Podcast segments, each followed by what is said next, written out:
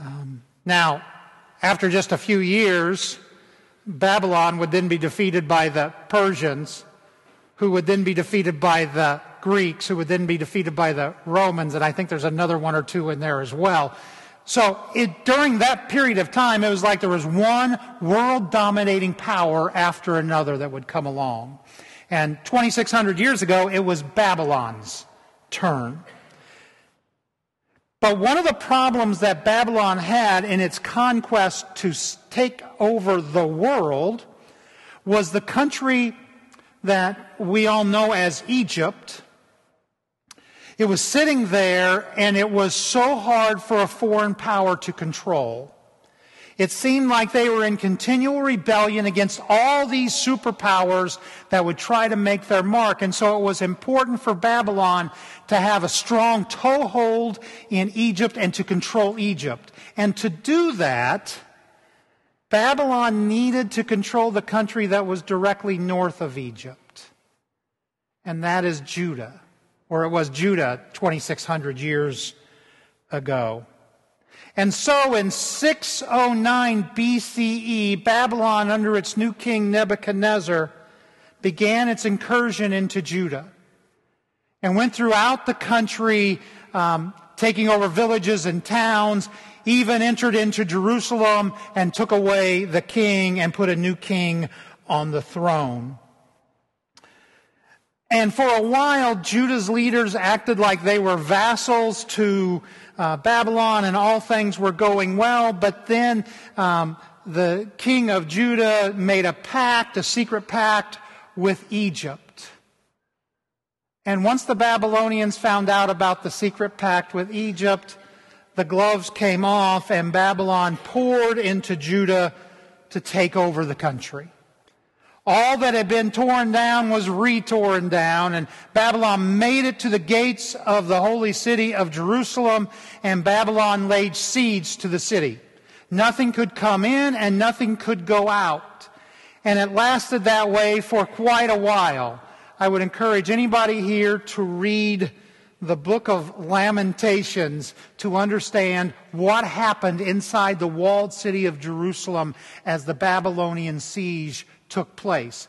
Don't read it if you've had a bad day, because it is a terrible book. It is so sad to read the stories of what happened to men and women who couldn't get food from the outside and couldn't take care of waste from the inside.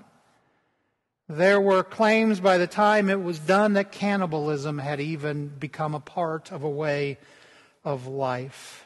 And at the end of the siege, Babylon destroyed the walls of Jerusalem, tore down the temple, and sent off the best, the most educated, the wealthiest, the most renowned citizens of Jerusalem and all of Judah, sent them off to Babylon. It's known as the Babylonian exile. And these folks who had been through this incredible, terrible siege had been tripped, had been sent off north to Babylon and find themselves in a new place, ghettized in a new area.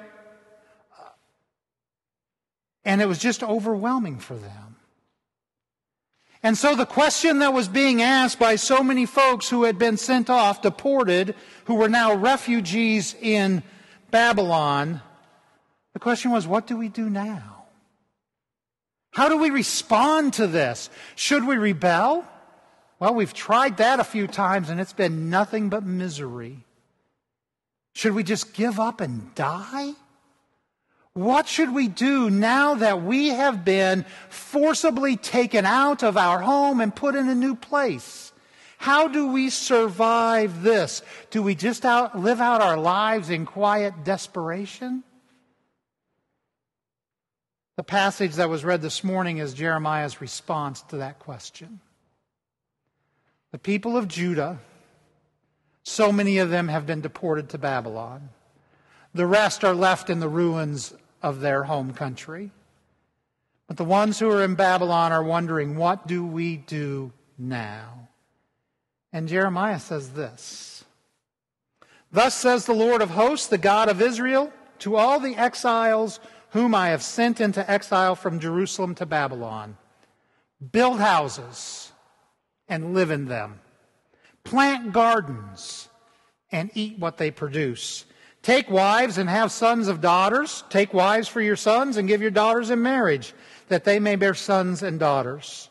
Multiply there and do not decrease.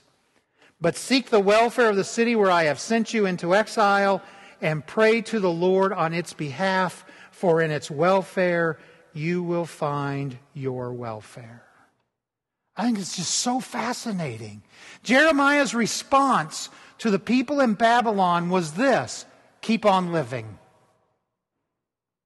Keep on living. Now, there were other prophets, and there are other soothsayers who were saying, do this and do that. And Jeremiah says later on in this chapter, don't listen to them. What you need to do in this moment, in this time, is to keep on living. You know what it's like to be there? When everything seems to be falling apart, when nothing seems to be working, when your life is turned upside down, when things are so strange and new and you can't figure out what to do next. The word from Jeremiah is keep on living. Build houses, the prophet says. You know, when you build a house, you do that because you tend to live in it for a while and to build something there. Plant a garden, the prophet says. I live with a person who loves to garden. And here's the way the process works. While it is still cold outside and there's snow on the ground, packages begin to arrive in the mail in brown envelopes. And they are just full of seeds. And those seeds go in paper, in styrofoam cups pushed down in the dirt. And they go into this inside little greenhouse until they sprout. And then they're moved down to the basement and they're put on this shelf with a grow light above it. And they grow. And they grow like that until the cold is gone and the ground is right and then the ground is prepared and the seeds are put in the ground. And then that's weeded and taken care of and watered and all that stuff. And then eventually things start to grow on the plants tomatoes and okra and I don't know what all we have. Uh, it changes every year. But the act of planting a garden is an act of living it out. I will not be stopped. And that is what Jeremiah is saying to the people of Judah. Do not stop. Keep growing. Grow the garden and eat from it. Raise your families. And most interestingly, engage the community. Engage the community and pray for the community and work in the community as you survive this moment in time. Now, what all these things have in common, building houses and planting gardens and raising families and engaging the community, what all these things have in common is the simple idea of hope. Here's what's happened to you, Judah. Your entire world has fallen apart, ripped apart.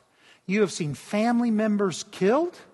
You have watched people die of starvation during the siege. They have taken you and forcibly moved you, turned you into refugees in this country that you don't want to be in. But here's what you can do in the midst of it you can have hope. Why? Because God is God, and God continues to walk with us through it all. It should be noted that the Babylonian exile lasted, uh, what, 60 years or so? Until the Persians took over, and then the, then, then, uh, the people of Judah were allowed to return back to their home uh, that was in uh, shambles, but they rebuilt. In our house, there is a saying that we say, and I'm guessing there's at least once a day when either Judy and I will say, It is what it is. Anybody else use that phrase? It is what it is. Now, when I think about that phrase, it sounds a little fatalistic, doesn't it? It sounds like something the writer of Ecclesiastes would have put in the book. It is what it is. But I think it is what it is is a statement of hope. What it says is this is the circumstance. This is what we have now. Now, how do we thrive in the midst of it? What do we do at this point? We can't go back and change what has been, but what do we do now? Build homes, plant gardens, raise children, engage your community, have hope, writes the prophet. As a follower of Jesus, I am a kingdom, or I am a citizen of the kingdom of God. And I will tell you that there are times when I feel like I'm in exile, like I am a sojourner in a strange land. And the question that we have as followers of Jesus, as sojourners in strange lands, is what do we do now? Now, in the church in Thessalonica, they, some of them decided that what they needed to do now was give up. They believed Jesus would be returning any day, and so they quit their jobs and they went out to the beach and they pitched some tents and they waited for the Lord to return. And they quit engaging and they quit dealing with life around them and they just waited. Paul wrote to them and he said, in one of the most misunderstood things that Paul ever wrote, he said to them, You know what? If you don't work, you don't eat. He was saying to them, Get with it, live it, be engaged with life.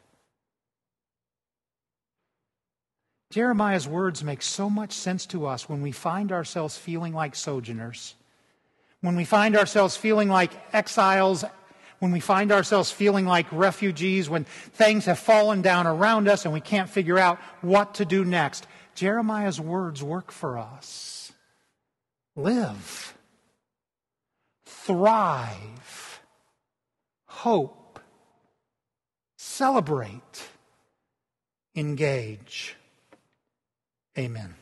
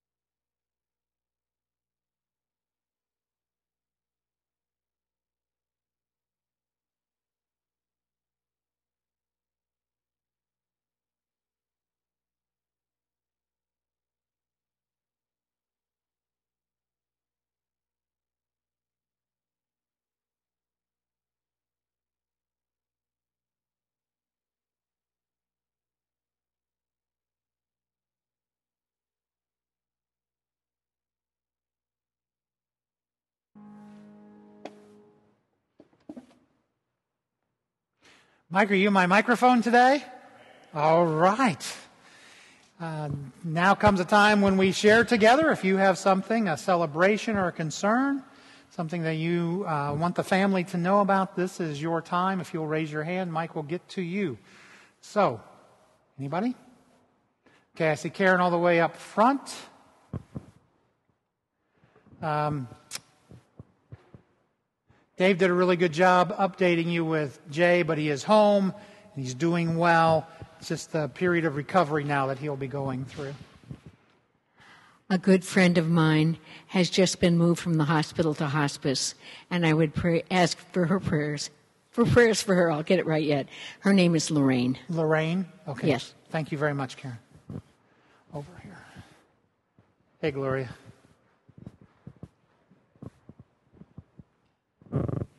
Steve, your sermon hit the nail on the head. That that's from last week, isn't it? Things that you say nail on the. anyway, Did I say that last week? my brother-in-law um, is going blind, and it's not your normal old age stuff. It's something rare, and he's been told for a few years there's no no hope. Well, they found a special super duper triple A specialist who has given him hope. So that fits your your sermon. Yeah. Thank you. Anybody else this morning? Mike, thank you very much. Let's pray together.